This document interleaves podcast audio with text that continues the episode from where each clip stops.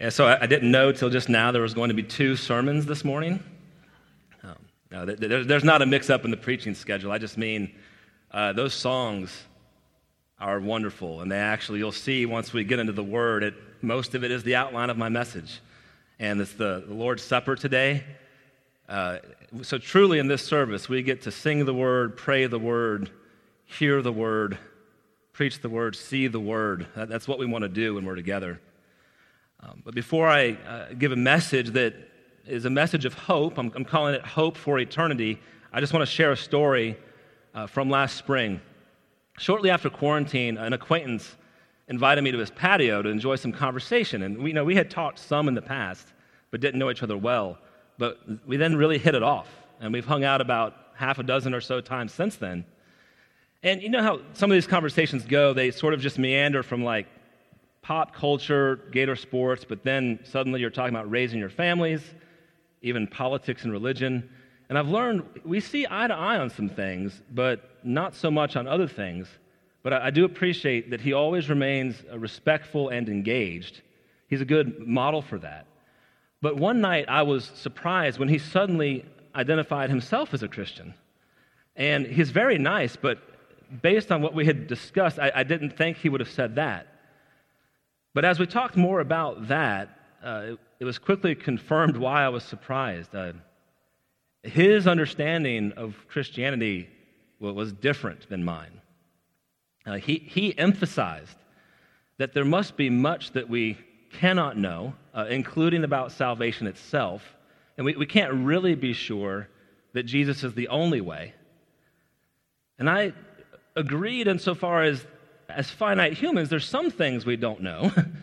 but I emphasize that I think God's been really clear in the Bible, uh, telling us what we need to know about Himself and ourselves uh, in order to be in a right relationship with Him, and then ultimately to, to be saved. Um, you know, saved from what? Well, it was probably kind of sloppy in the moment, but in the few moments we had left, and, and he remained polite. I just kind of like a fire hydrant, started saying what I could about the gospel. I, I, said some things about God has rightful reign over his creation, you know, especially over us as his image bearers, but that we have, including me, all rebelled against him in some way. That, that severed relationship. And the terrible situation that leaves us in is waiting eventual final judgment. But I, I jumped over, of course, to the good news, which is that that's exactly why uh, Jesus came to rescue his people out of that predicament and to reconcile us to God. And so the good news is that whoever humbles himself and turns from their sin to God, uh, that is to repent, trusting in Christ alone for salvation, well, that person will have God's wrath averted. It'll be turned away from them. They'll have their sins forgiven. The Holy Spirit will come to live inside of them and begin to change them and continue into eternity in right relationship with God. And he listened politely, but was not persuaded.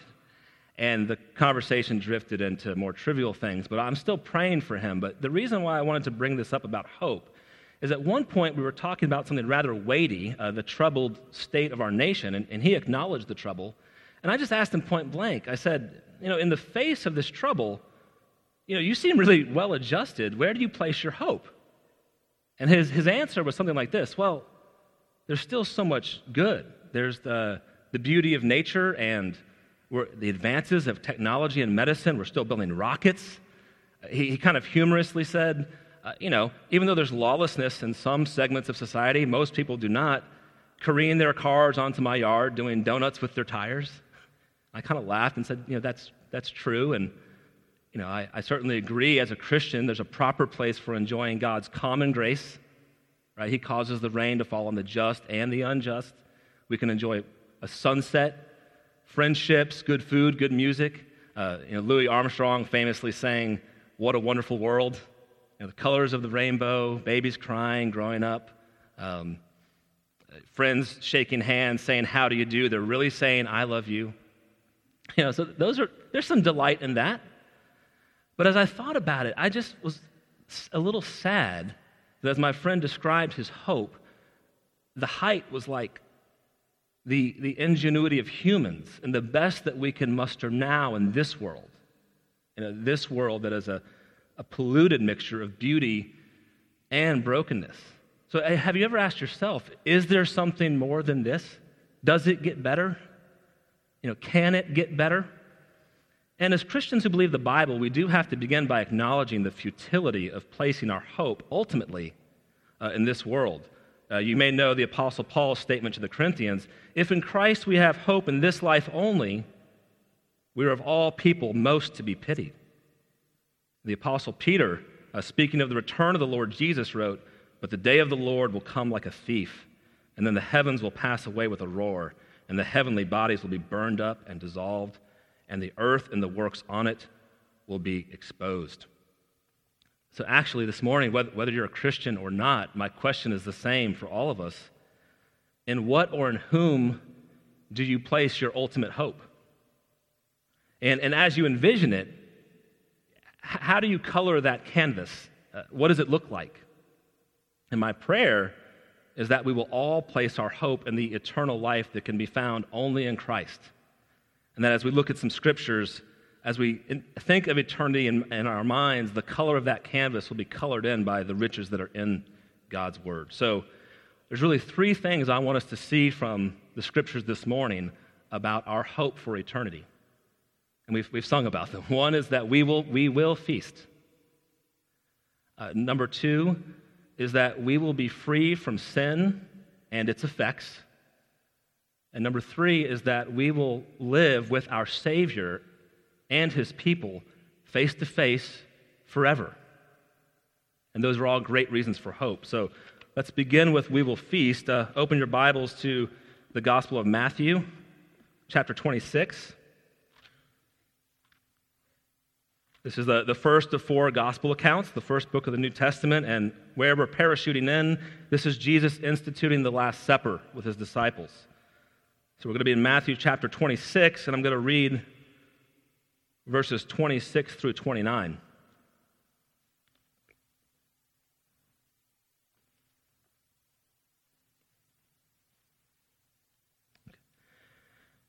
Now, as they were eating, Jesus took bread and after blessing it, broke it and gave it to the disciples and said, Take, eat, this is my body. And he took a cup, and when he had given thanks, he gave it to them, saying, Drink of it, all of you, for this is my blood of the covenant, which is poured out for many for the forgiveness of sins. I tell you, I will not drink again of this fruit of the vine until that day when I drink it new with you in my Father's kingdom. bearing in mind what we just heard from Matthew, I'm going to quote Paul again to the Corinthians. He said, For as often as you eat this bread and drink the cup, you proclaim the Lord's death until he comes. So, we were talking about this in our chapel life group the other week. Communion, in one sense, it involves uh, past and present dimensions. Uh, we are remembering what Christ accomplished for us. It's a wonderful opportunity to examine ourselves, uh, be introspective, confess our sins, and think of in, in fresh ways of the great cost of our redemption, which is the life and the blood of the Son of God. But what I'm wanting to see here is that Jesus says, until that day, and Paul says, until he comes. So there was always also at the outset a, a forward looking component that was meant to give us hope that we will feast with Jesus in heaven. And this has been God's plan, his ultimate plan all along. And it's been the hope of his people all along. One way to see that is actually turn over now to your Old Testament to the book of Isaiah. We're going to go to Isaiah chapter 25. When you get to chapter 25, we'll, we'll look at verses 6 through 9. Uh, but I trust you'll immediately recognize the connection between Jesus' prophecy about us drinking with him new in his Father's kingdom and what we see that Isaiah wrote about long ago.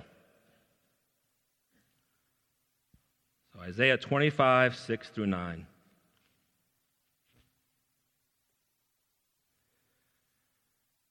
On this mountain, the Lord of hosts will make for all peoples a feast of rich food, a feast of well aged wine of rich food full of marrow, of aged wine well refined. And he will swallow up on this mountain the covering that is cast over all peoples, the veil that is spread over all nations. He will swallow up death forever.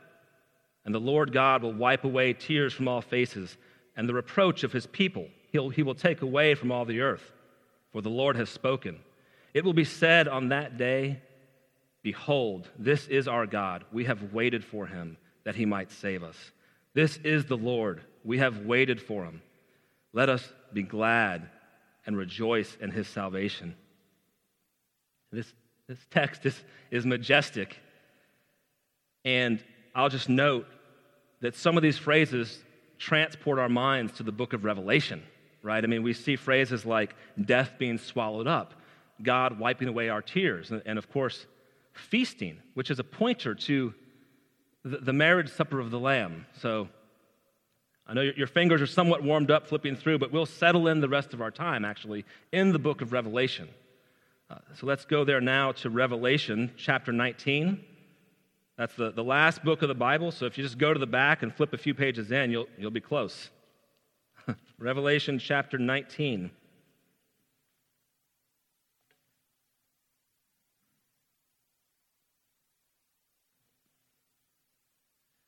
When you get to 19, I will, uh, ironically, this is also verses 6 through 9, just like the Isaiah passage.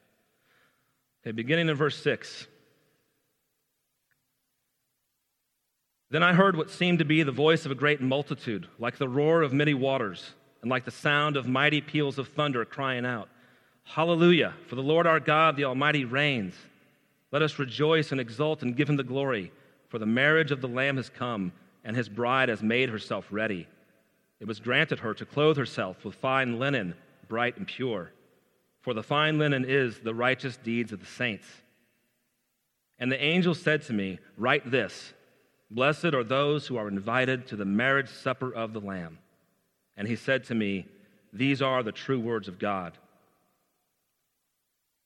So, to summarize this, this point that we will feast, Jesus tells us he will drink with us new in his Father's kingdom. Isaiah says it will be a feast with rich food and well aged wine. And here, John, through the angel, tells us that we are invited to the marriage supper of the Lamb and we will be blessed. And this evokes much praise and rejoicing. That's a cause for, for much hope. Turn two chapters over now to Revelation chapter 21. And here we will see the, the final two points that we will be free from sin and its, and its effects, and that we will live with our Savior and each other face to face. So in chapter 21, I'm, I'm going to begin by reading the first five verses. So, chapter 21, verse 1. Then I saw a new heaven and a new earth, for the first heaven and the first earth had passed away, and the sea was no more. And I saw the holy city, New Jerusalem, coming down out of heaven from God, prepared as a bride adorned for her husband. And I heard a loud voice from the throne saying, Behold, the dwelling place of God is with man. He will dwell with them, and they will be his people. And God himself will be with them as their God. He will wipe away every tear from their eyes, and death shall be no more. Neither shall there be mourning, nor crying, nor pain any more for the former things have passed away. And he who was seated on the throne said, Behold, I am making all things new. Also, he said, Write this down, for these words are trustworthy and true. Now, in the verses that immediately follow, John's vision describes this holy city, its dimensions in great, dazzling detail. It's, it's perfect, it's holy, it's pure. But I'm going to pick up toward the end of chapter 21, starting in verse 22. This will be our final passage. So, chapter 21, verse 22, and we'll read through chapter 22, verse 5. And I saw no temple in the city, for its temple is the Lord God, the Almighty, and the Lamb. And the city has no need of sun or moon to shine on it, for the glory of God gives it light, and its lamp is the Lamb. By its light will the nations walk, and the kings of the earth will bring their glory into it, and its gates will never be shut by day, and there will be no night there. They will bring into it the glory and the honor of the nations. But nothing unclean will ever enter it, nor anyone who does what is detestable or false, but only those who are written in the Lamb's book of life. Then the angel showed me the river of the water of life, bright as crystal, flowing from the throne of God and of the Lamb through the middle of the street of the city. Also, on either side of the river, the tree of life, with its 12 kinds of fruit, yielding its fruit each month. The leaves of the tree were for the healing of the nations. No longer will there be anything accursed, but the throne of God and of the Lamb will be in it, and his servants will worship him. They will see his face, and his name will be on their foreheads. And night will be no more. They will need no light of lamp or sun, for the Lord God will be their light, and they will reign forever and ever. Amen. So we will be free from sin and its effects. If you see in chapter 21, verse 27, it, it says that nothing unclean enters this city. Uh, and, and this is reinforced in chapter 22, verse 3 no longer will there be anything accursed. You know, not even a, a cosmic curse. You might have picked up that there's a reference to the, the tree of life. Uh, you know, you recall that Adam and Eve were, were cast out of the garden, and the tree of life was then guarded by God with a, with a flaming sword and the cherubim, the sword turning every which way. Uh, the consequence of man's sin is being out of God's presence. And in some ways, God is saying, You will not latch on to everlasting life on your own terms. If it'll happen, it must be on my terms. But for those whom God qualifies by grace to share in the inheritance and brings with him into heaven, then we see here the tree of life is, is on full display. It's fully accessible, fully available uh, for the, the healing of the nations. There is no sin in heaven and even the effects of sin we are freed from. I'll just read again chapter 21, verse 4. He will wipe away every tear from their eyes, and death shall be no more. Neither shall there be mourning, nor crying, nor pain anymore, for the former things have passed away. You know, of course, in this life now, every form of pain, suffering, and sadness that we experience is in some way owing to sin. Uh, it's often our own sin, or it can be the sin of others directly to us. It can even be the ripple effect when somebody sins against someone else who we love. If someone is abused, they, they suffer the most immediate harm, acutely so. But those who love that person, they also experience pain as we weep with those who weep. Even the creation itself, uh, Paul would say in Romans, is in bondage to corruption. So, hurricanes, other natural disasters, sickness, uh, pandemics, our own sin, uh, we won't experience the effects of these anymore. Um, and it's not just that we're left in a neutral state. I read from Peter earlier on in, in this message, in that, in that same section, Peter says, according to his promise, we are waiting for new heavens and a new earth in which righteousness dwells.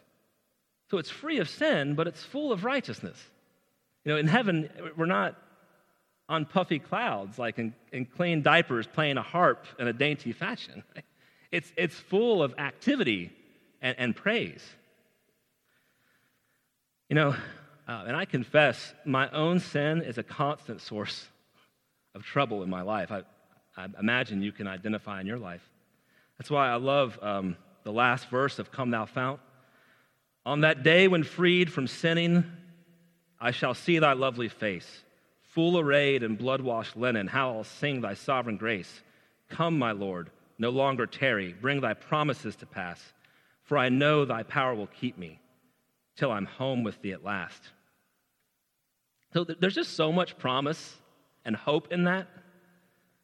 Um, and one day, brothers and sisters, there will, that will be our ongoing experience. We'll be free, complete freedom from our own sin and the sin of others and all of its effects. But also we will live with our Savior and his people face to face. It says here in chapter 22, verse 4 of Revelation, they will see his face and his name will be on their foreheads. You know, in some sense, the focus of heaven is not so much a, a geographical location as much as it is presence with a person, uh, the Lamb of God. You see in ch- chapter 21, verse 22, it says there's no temple in the city. Well, if you think about that for a moment, what does the temple signify in the Old Testament and the history of Israel? It's where God's presence was, it's where God dwelt. And the reason there's no temple in this holy city is because the Lord Himself is the temple. And since we will be there, we will be more fully present with the Lord in that day than we can ever experience or dream of while here. Uh, the, the, proximity uh, to the Lord's glory and radiance that we see in these verses in Revelation, it, it's so intimate and intense that the city has no need of sun or moon. Uh, we, we need no light or lamp or sun. The, God will be our light. Even the river is, is bright as crystal. So the whole spectacle is beaming with brightness that emanates from the Lord's presence with us. And we will see his face, and we know he'll, he'll see ours. He's, he's personally wiping away every tear from our eyes. The dwelling place of God is with man. He will dwell with them, and they will be his people, and God himself will be with them as their God. You notice it says with them. So we will also be with each other and all the saints. When I reference the healing of the nations in Revelation 22, that harkens back to Revelation chapter 7, where we read of people before the throne and before the Lamb from every nation, uh, tribe, people, and language. It says here that, all, that his servants will worship him. It's a community ordeal. So, our eternal hope promises a diverse community of blood bought saints worshiping in perfect harmony and unity. Just ask yourself can the world as we know it offer that? But is it right to desire it? No, the world can't bring that about. Yes, it's right to desire it. It's coming uh, for God's people. That brings me hope. I hope it brings you hope. So there's much that could be said, but the three things I'm wanting us to highlight are that we will feast, we will be freed from sin and its effects, and we will live with each other and our Savior face to face forever. Just a couple of uh, uh, closing remarks that I, I hope you'll find helpful. You know, I think even at times we as Christians, like my friend that I described at the beginning, can neglect to anchor our eternal hope in God. Uh, you know, I think there's different reasons that can be. Maybe we just need to meditate on these scriptures more and see the encouragement that's there. But you know, one could also be this. Um, you know, someone may question, well, if we're too focused on what's in the distance, we'll get sidetracked from what matters here in the present. You know, you, you might have heard, you don't want to be so heavenly minded that you're no earthly good. Well, I actually think that if we, as the redeemed people of God, stake our very lives on the eternal life we've been considering, that it bolsters life here now. Um, what does that do to the urgency of our evangelism? Uh, the robustness of love for our neighbors. We understand they have eternal souls, and we care about where they go because God cares about them, and God has loved us. We want to do our work with integrity because we know it's unto the King we will live with face to face and not ultimately to our human authority. That, that, the hope there gives us strength for today. And uh, the Apostle Paul. Set your minds on things that are above, not on things that are on earth, for you have died, and your life is hidden with Christ in God. When Christ, who is your life, appears, then you, will, then you also will appear with him in glory. That's, that's the same Paul who wrote to Timothy that he was being poured out like a drink offering and that he had run the race and he had fought the good fight. He wasn't idle, he worked because he was heavenly minded. So, one final uh, reminder to my fellow Christians, and even, an appeal to those of you who may not be a Christian. The path to this eternal life that we've been considering is not charted or traversed on our own terms. It's a narrow path, and it can only be on God's terms. Uh, Mark's gospel records Jesus as saying, For whoever would save his life will lose it, but whoever loses his life for my sake and the gospel's will save it. Well, what does that mean, you may ask, or how, does one do that? Well, first, I'm sure any Christian sitting nearby you today would be happy to have that conversation with you after the service. Uh, as Christians, we are always to be prepared to give a reason for the hope that we have. And, and, and we are to do it with gentleness and respect, so we won't be obnoxious. But just quickly, to do that, you must be born again, which means you must surrender to God's rightful reign in your life, admitting your guilt before Him, but rejoicing at the forgiveness and salvation found for you in Jesus alone. Any Christian here will also tell you that we don't stop sinning here, but we have a perpetual advocate with the Father who pardons us 24 7. And there is a day, as we looked at in Revelation, where we will no longer sin. Uh, any Christian here will also tell you there's a cost. You have to take up your cross daily. You, you will suffer some form of suffering uh, on account of Christ. But what I would say is this when you're there around the throne of the Lamb with all the saints and the angels for thousands upon thousands of years, I don't think you will regret for a second losing your life in this age to gain it in that age forever. It's worth it. So, Christians, as, as we partake of the Lord's Supper together, let's be encouraged not only by remembering what Christ already accomplished, but by celebrating what is yet to come and how the supper points to it. As we feast today, let's anticipate the feast that'll never end. Let's be heartened by the fact that sin and death are destroyed, and we want to be those, uh, as it's described, as those who long for his appearing. For when he appears, we will be with him and each other, uh, always and forever.